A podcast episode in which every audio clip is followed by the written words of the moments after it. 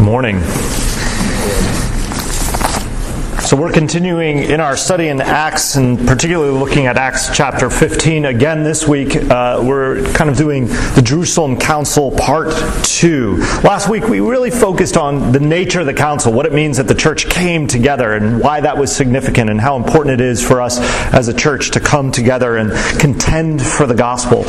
Um, this week, we're going to look at what the contention was, uh, this, the, the nature of the debate. Uh, we're going to, I'm going to read uh, from Acts 15. Uh, but I'll read the second sort of part, the, the, the results, if you will, of the of the council from chapter or from chapter 15, verse 22 to verse 35. So let's let's turn in your bulletins or your Bibles to the text there, uh, Acts chapter 15, verses 22 to 35. Then it seemed good to the apostles and the elders with the whole church to choose men from among them and send them to Antioch with Paul and Barnabas. They sent Judas, called Barsabbas, and Silas, leading men among the brothers, with the following letter. The brothers, both the apostles and the elders, to the brothers who are of the Gentiles in Antioch and Syria and Cilicia, greetings. Since we've heard that some persons have gone out from us and troubled us with words, unsettling your minds, although we gave them no instructions, it has seemed good to us, having come to one accord, to choose men and send them to you with our beloved Barnabas and Paul, men who have risked their lives for the name of the Lord Jesus Christ. We have therefore sent Judas and Silas, who themselves will tell you the same things by word of mouth, for it seemed good to the Holy Spirit and to us to lay on you no greater burden than these requirements that you abstain from what has been sacrificed to idols, and from blood, and from what has been strangled, and from sexual immorality. If you keep yourselves from these, you'll do well. Farewell. So, when they were sent off and they went to Antioch, went down to Antioch, and having gathered the congregation together, they delivered the letter. And when they had read it, they rejoiced because of its encouragement. And Judas and Silas, who were themselves prophets, encouraged and strengthened the brothers with many words. And after they had spent some time, they were sent off in peace by the brothers to those who had sent them. But Paul and Barnabas remained in Antioch, teaching and preaching the word of the Lord with many others also. The word of the Lord. Let's pray. Heavenly Father, uh, we thank you for your word and we thank you for the way it points us to Jesus. Uh, thank you for uh, the encouragement that we find, but Lord, also thank you for the challenges uh, that we do find in them, that you, you challenge us to understand your word better. Uh, and we ask that you would help us this morning to understand uh, the significance and meaning of the things that we've read. we ask this in Jesus' name. Amen. So, about 500 years ago or so, uh, Martin Luther famously nailed onto the door of Wittenberg Chapel those 95 Theses. Uh, this past fall, we celebrated uh, that anniversary. And for the apostle, or for the apostle, he's not an apostle, for Martin Luther, um, the whole gospel hinged on this one idea that salvation was by faith alone. Uh, it got developed over the course of the Reformation. This idea, we came out with this this sort of catchy phrase. I don't think any one uh, uh, person in the Reformation ever said it, but we believe that we are saved by faith alone uh, by grace alone, through faith alone, in Christ alone, Christ alone, to the glory of God alone. That's a sort of catchy Reformation type phrase. But for Luther, it really did come down to this idea of we are saved by faith and not by faith in works or by works. Uh, and he came to this conclusion for a host of reasons. One of, the, one of the main reasons that he came to this conclusion was because his own life uh, throughout it, up to the point of his sort of coming to see the gospel uh, more clearly, his whole life had been about pleasing God, finding God pleased in him through his efforts. And if you know anything about uh, Martin Luther, he went to no small length for that work. Uh, he uh, himself became a monk after having a sort of a, a lightning bolt moment, literally. Um, he, he became a monk and he told of it, talked of himself as the most monkish of any monk that ever lived. He, he did everything that he was told to do, and he was always feeling the weight of the law, that it was not enough. So, fact, he would take time out of his schedule. Uh, one of his mentors was like, you know what, this is, this is too much. You need to, you need to take a break. You need to go to, Jeru- uh, to uh, Rome uh, and do a pilgrimage. And you'll go and you'll see all the sort of sites of, of early Christianity, and that will help you come to realize uh, that your faith is, is in Christ. And, and you'll go through the process of, of looking at these, uh, um, what do you call them?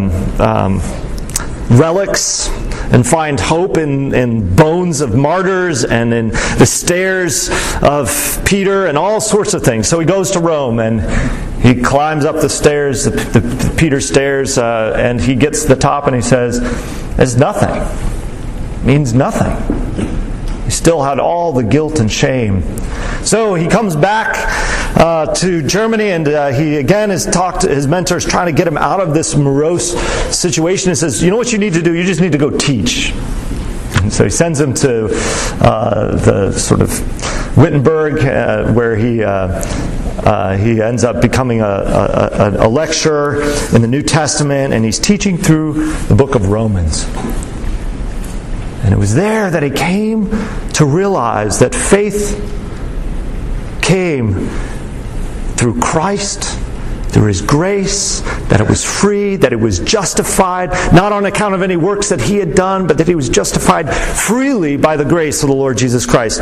Uh, and it was that that spurred this great Protestant Reformation, that, that, that sort of opening of his eyes and seeing the freedom of the gospel. Well, this morning, we're going to be looking at this text where this was at the heart of of the problem? Is it the gospel of free grace through faith? Or is it the gospel of free grace through faith plus obedience to the Jewish rituals and laws? So, this morning, as we wrestle with the, this idea, um, I, I, want us to look at it in two parts because there's actually some really challenging things here. Uh, the first thing I want us to see is that in Christ, you are set free, this, this gospel of free grace. And then, secondly, in Christ, you are set free to love. So, this idea of what, where do our works come into play? What, what, there, it's not that we're not to just kind of sin so grace can abound, as Paul would argue that, that by no means later on in, in, in the book of Romans. There is a call to love. So those are the two things that I want to look at today. In Christ, you are set free, and in Christ, you are set free to love. The issue under discussion, as I've already des- described in the debate at Jerusalem that we kind of unfolded a little bit last week, was whether or not Gentile believers were required to be circumcised and obey the law of Moses. Um, that was that was what was unfolded for us in the first part of chapter 15. And why was this issue big enough that it required the whole church to come together to discuss? Um, this is a truism in the church. Christians disagree. Right? It's truism. We often disagree over doctrine and various practices, and sometimes to the degree that it is neither feasible nor wise that we worship together. And no matter how much this unfortunate reality irks us, and I'm the first to say it irks me, it breaks my heart when I look at the world and I see believers of different stripes that can't worship together, because I know in glory that will be the reality. We'll come together as one around the throne of God, every tribe, every tongue, every nation, every denomination. Amen. Come together. It irks me. But no matter how much it irks us, this reality, this side of glory, on account of our own feeble minds and our own stubborn pride, we disagree. Nevertheless, when I look out, I know there's churches that people are gathered in where I have doctrinal differences in, I rejoice. Because they are brothers and sisters in Christ.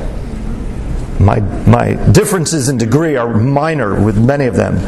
Yet, there are certain doctrines that are so fundamental to the religion that to deny them or to change them cuts at the very heart of our faith. In the post apostolic period of the church, the early church fathers clarified such issues. We just read earlier in the service a creed, the Nicene Creed, that was born out of one such controversy, one such disagreement that cut to the very bones of the, of the religion.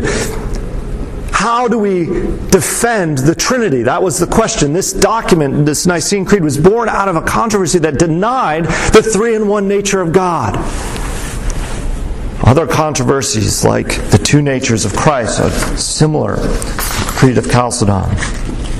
They came together and declared that to deny these things was heretical, that it, that it cut out, that it cut to the very heart of belief, and that belief of non-Trinitarian belief was outside the boundary of true Christian religion. Well, I would argue that the debate of the Jerusalem Council was of that nature. It was of that type. The argument was over this question about the necessity to follow the law of Moses, and in particular circumcision, in order to be counted among God's people. Now, at first blush, this may seem of one of those lesser issues, right? After all, does it really matter if someone is circumcised? Couldn't this just be a point of difference between the various local churches, akin to worship style or views of baptism or the nature of the second coming, things that we tend to kind of disagree on and separate over? Uh, could it be one of those things? But Paul, in talking about this issue in his letter to the Galatians, sees the issue as much, much more serious and puts it in these stark terms in chapter 1 of Galatians. He says this I am astonished that you are so quickly deserting. Did you hear that word? Deserting him who called you in the grace of Christ and are turning to a different gospel. And he goes on to say, not that there is another gospel out there, but there are some who trouble you. Same language here. Don't let anybody trouble you. That was the same language we saw in Acts, Acts chapter 15. That there are some who trouble you and want to distort the gospel of Christ. But even if we or an angel from heaven should preach to you a gospel contrary to the one we preach to you, let him be accursed. Anathema. Paul's saying, I am calling down a curse on me and even angels if they preach something different than what I'm telling you. As we have said before, so now I say again if anyone is preaching to you a gospel contrary to the one you received, let him be accursed. Paul goes on in Galatians chapter 2 what this false gospel that he is describing in detail. And I think it's the same thing that's going on that was under debate in, in Acts chapter 15. He says, Yet we know that a person is not justified by works of the law, but through faith in Jesus Christ. So we also have believed in Christ Jesus in order to be justified by faith in Christ and not by works of the law. Because by works of the law, no one will be justified false gospel. Anyone, including angels, preach against this gospel of grace, let them be accursed. In other words, the issue at hand in Jerusalem Council was at the heart of the faith. To put it into Reformation language, was salvation by grace alone, through faith alone, in Christ alone, or was there something else necessary for us to do to be saved? What's the plus? Paul viewed these law requirements being imposed on the Gentile believers in Antioch and later in Galatia as cutting out the heart of the gospel. Now, over the course of millennia, the issue of regarding the relationship of works to our salvation has surfaced many times. And in fact, I would say every generation, in its way, works uh, to figure out what it means. The, the relationship between God's grace and the fact that we are called to obey. And those are hard things. And I don't want to, I'm not trying to dismiss the challenge there at all. There are some challenging things. Um, but none of, no fight of, of, this sort was quite as profound uh, as was the Reformation.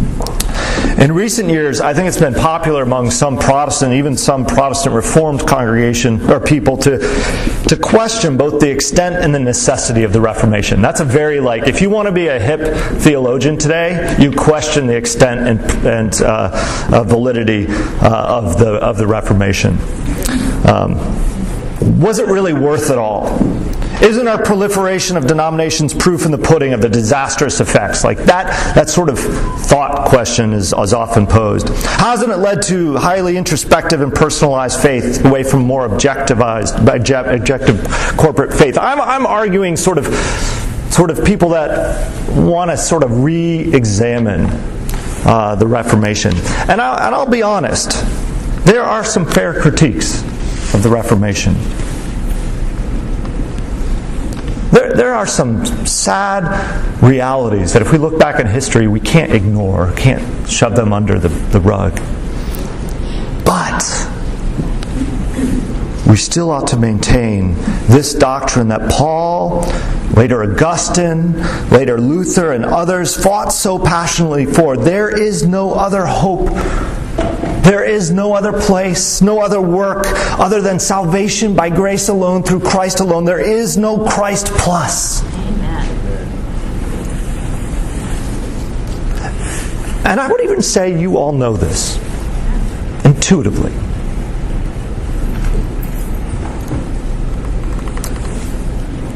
You know this because you know the futility of your works.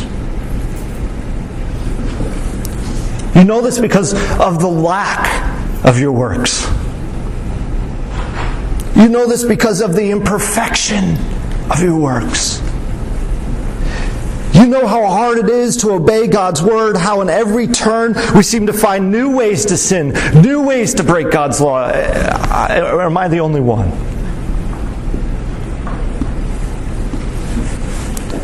Chasing the law for the purpose of earning favor feels like Wiley Coyote's pursuit of a roadrunner. Right? What happens? Beep, beep. Wiley runs after it. The, the, the, the, the, roadrunner just sits there and smiles, and the big anvil crashes down on Wile E.'s head. Yeah. Isn't that it? Constantly pursuing constantly being crushed by the law. The Jerusalem Council concluded that it was not right to put the Gentiles back under the yoke of the law that even the Jews themselves were unable to keep.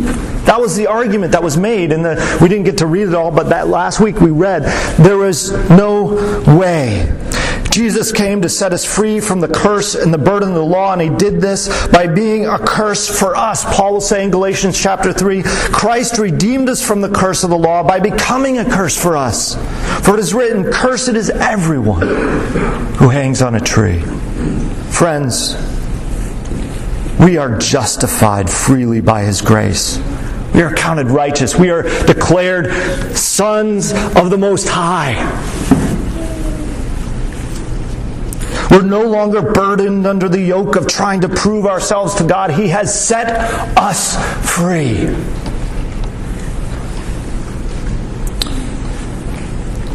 Do you believe that? Because that, I think, is at the heart of the gospel.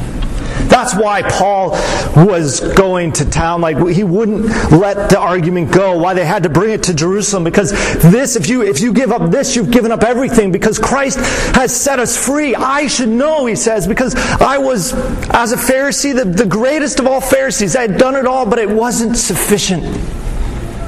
Christ alone is the one who saves us. His work, His death, His curse sets us free from the grace of the law. But if you may be wondering, Rob, what about what we just read this morning? You notice I haven't touched much on the text. I've been kind of going back over what we talked about last week.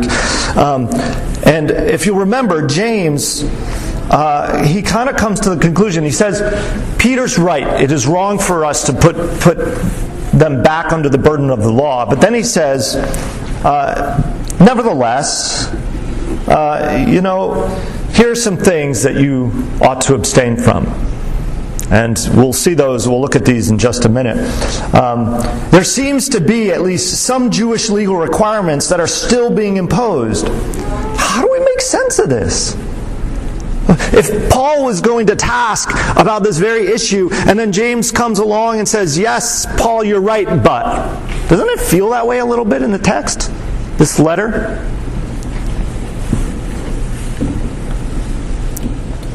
We need to discuss this.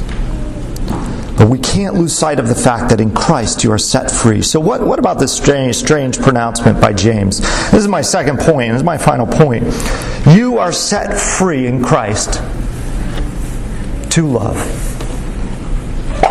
First of all, I think it's important to note that this is a really difficult text. Uh, and, and, and I, will be honest, it took me some time to come to some sort of conclusion, and I come to that conclusion tentatively. I think there are other ways of looking at the text, but I, I say that just simply to show you that I, I think this is a challenging text. At the end of our text last, week, James had said, Therefore, my judgment is that we should not trouble those of the Gentiles who turn to God. There's that language of trouble. Um, we shouldn't put them back under the yoke of the law the weight of having to be circumcised, the weight of obedience uh, to all the, the regulations. But then he says, But you should write to them to abstain from the things polluted by idols and from sexual immorality and from that from what has been strangled and from blood. If that isn't an enigma, I'm not sure what is. In Scripture, this is a challenging text. And what's really interesting is that this had been agreed on by the council and the church, and a letter had been sent out to the Gentile Christians stating these, these things. In fact, this is such a challenging text that the ancient copyist, uh, we have we have you know copies of scripture from all over the place and, and, and different ways, and some of the ancient copies actually smooth out the text. They kind of make it a moral. They they kind of remove the Jewish sort of language of uh, food sacrificed to idols, and they kind of smooth out the text to make it just look like ethical stuff. When it talks about blood, they kind of reinterpret that to mean murder. All right, right? So sexual immorality and murder, of course, those things are wrong. But that's actually not what the text says. The text has this very kind of ritualistic stuff in it. Uh, but I'm just showing you how challenging it is. So, what is the issue or challenges the text faces us with? The issue at hand is that it seems as though these mostly ceremonial laws, requirements, or legal requirements that James is still imposing as necessary.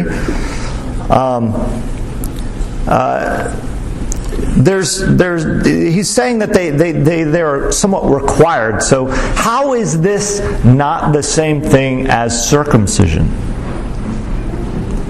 That's sort of the challenge for us.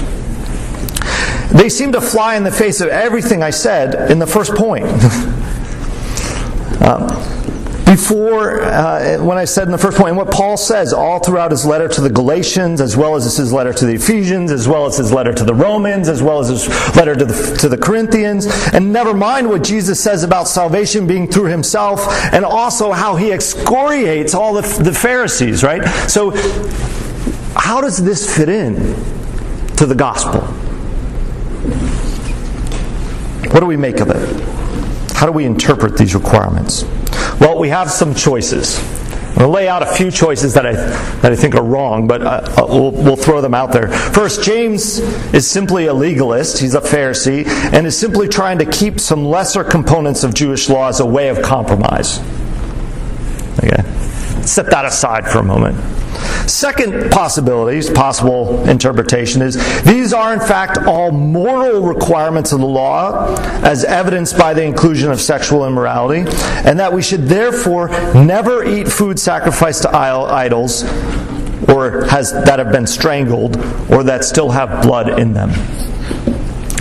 So, it's two options that I don't think are the options. Before I suggest a third option, I want to highlight some of the problems with these options. Um, I don't normally go to this extent for, for explanation, but I'm doing it because I think it's such a challenging text. First, James being a legalist. It's important to note that this was a decision that the entire council agreed on, including the Apostle Paul. It's hard to imagine Paul going down without a fight if he had a disagreement. After all, he had said, Let me be accursed if I preach a false gospel. Right? Peter had also made a strong plea, which James himself agreed with. And the text in no way indicates that this was a legal burden which the Gentile Christians in Antioch were against. To the contrary, the text says that they rejoiced because of its encouragement. Did you catch that at the end of the text? They rejoiced because of the encouragement of the letter they received. I don't think there's any way that we could argue the point from the text that James was just making a compromised position between Pharisee and the gospel. I don't think there is a compromised position. Okay? So I'm going to just set that idea aside. The second argument that these were not just some Jewish ceremonial regulations, but were absolutely binding moral requirements is also problematic. It's true that the sexual immorality fits this category. But what about the other things? What about no eating food sacrificed to idols? Paul, in his letter to the Corinthians, argues that food sacrificed to idols is just food, and that eating it is a matter for the conscience. He makes that very argument. For some who struggle with that form of idolatry, it would be sin to eat it, just as it might be sin for some to drink alcohol who struggle with drunkenness. You can go look this up in 1 Corinthians chapter 8 for a discussion. There's a whole section on this topic. If Paul argues that it is a matter of Christian liberty, he's then directly contradicting the absolute ethical demands here in Acts 15. Do you see the problem? We have, we have a problem. Two passages then would disagree. I think there's a third way. There's always a third way. The dialectic, right? Um, these four injunctions were all particular issues surrounding the Greek pagan cultic practices. Food and sex were part and parcel to the idolatrous ways of the pagans uh, and the Greeks. They, they went hand in hand. There were, they were temple prostitutes. And so that this ethical demand of sexual immorality it kind of goes with these other things because it's all tied up into one thing, which is idolatrous practice. Now, that's the first thing to point out. There were also things that were extraordinary, these were things that were extraordinarily abhorrent to Jews. The Levitical law expressly prohibited these things, and for many in the Jewish Christian community, no matter how free from the burden of the law they were, would have trouble with them. Now, sexual immorality aside, it was an absolute command. I think the other things would have made fellowship, coming together, very difficult. Therefore, I think that the letter was a pastoral letter to help the communities come together. It wasn't absolute more regulation, with the exception of sexual immorality, but was a situational application of the moral law. Love your neighbor as yourself. They were saying to these Gentile believers, Though you may be free from the legal requirements of abstaining from things associated with idolatry, you have a moral requirement to love. These things would have made fellowship almost impossible. It's not to say that maybe in a generation or two these things wouldn't matter as much, but at this point there was a problem. Therefore, I think the letter was pastoral. It was the same sentiment that compelled Paul to say, Don't eat food sacrificed to idols if it causes your weaker brother to stumble. It's love. I think we get a sense of this from the last line of the letter where they said, If you keep yourselves from these things, you will do well. Does that just mean that they'll be good people? No. I think it means they'll do well together. They'll, they'll, they'll do well as a body that's Greek and Jew, slave and free, male and female, all coming together, as it says in Galatians, right? Coming together for one under the gospel. And, and I think.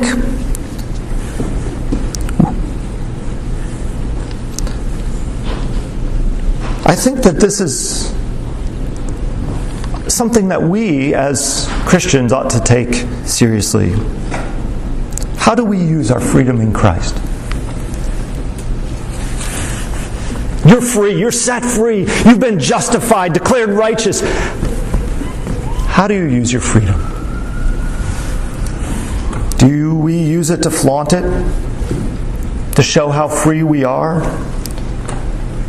Or do we freely lay those rights down in order to love? one another. I want to conclude by thinking about this from another angle. I think this is the way of love. Christ loved us and set us free that we might love him and in return love one another. That's sort of been my argument. But Paul says in Philippians, Christ did not consider equality with God a thing to be grasped, but emptied himself. What did he do?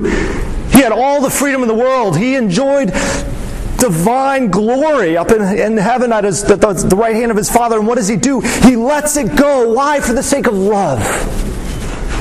He comes down to this earth, giving up all that he had so that he could lay down his life and die for us. That kind of self sacrificial love.